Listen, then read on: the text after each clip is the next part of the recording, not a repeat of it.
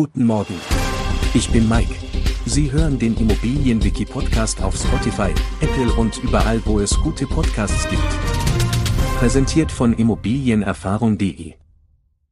Willkommen zu unserem heutigen Podcast-Thema, Leerstand von Immobilien. Ein Leerstand bezieht sich auf eine Immobilie, die weder vermietet noch genutzt wird. Dies bedeutet, dass keine Mietverträge aktiv sind und die Räumlichkeiten nicht von einem Mieter oder Eigentümer genutzt werden. Erschlossene, aber unbebaute Grundstücksflächen werden als Brachland oder ungenutzte Baugrundstücke bezeichnet. Hier liegt eine potenzielle Baufläche vor, die jedoch derzeit nicht bebaut oder genutzt wird. Während des Leerstands trägt der Eigentümer weiterhin alle laufenden Kosten der Immobilie, einschließlich der Betriebskosten, Tilgung und Finanzierungszinsen. Dies kann zu erheblichen finanziellen Belastungen für den Vermieter führen.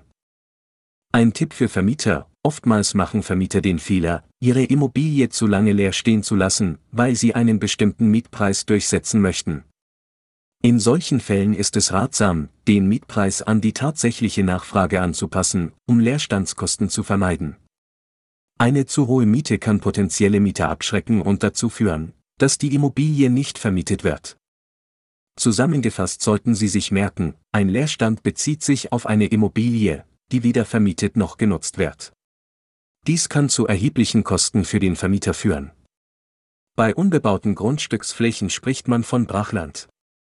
Um Leerstandskosten zu vermeiden, ist es ratsam, den Mietpreis an die tatsächliche Nachfrage anzupassen und eine angemessene Miete anzubieten. Wir freuen uns darauf, Sie auch in der nächsten Folge begrüßen zu dürfen.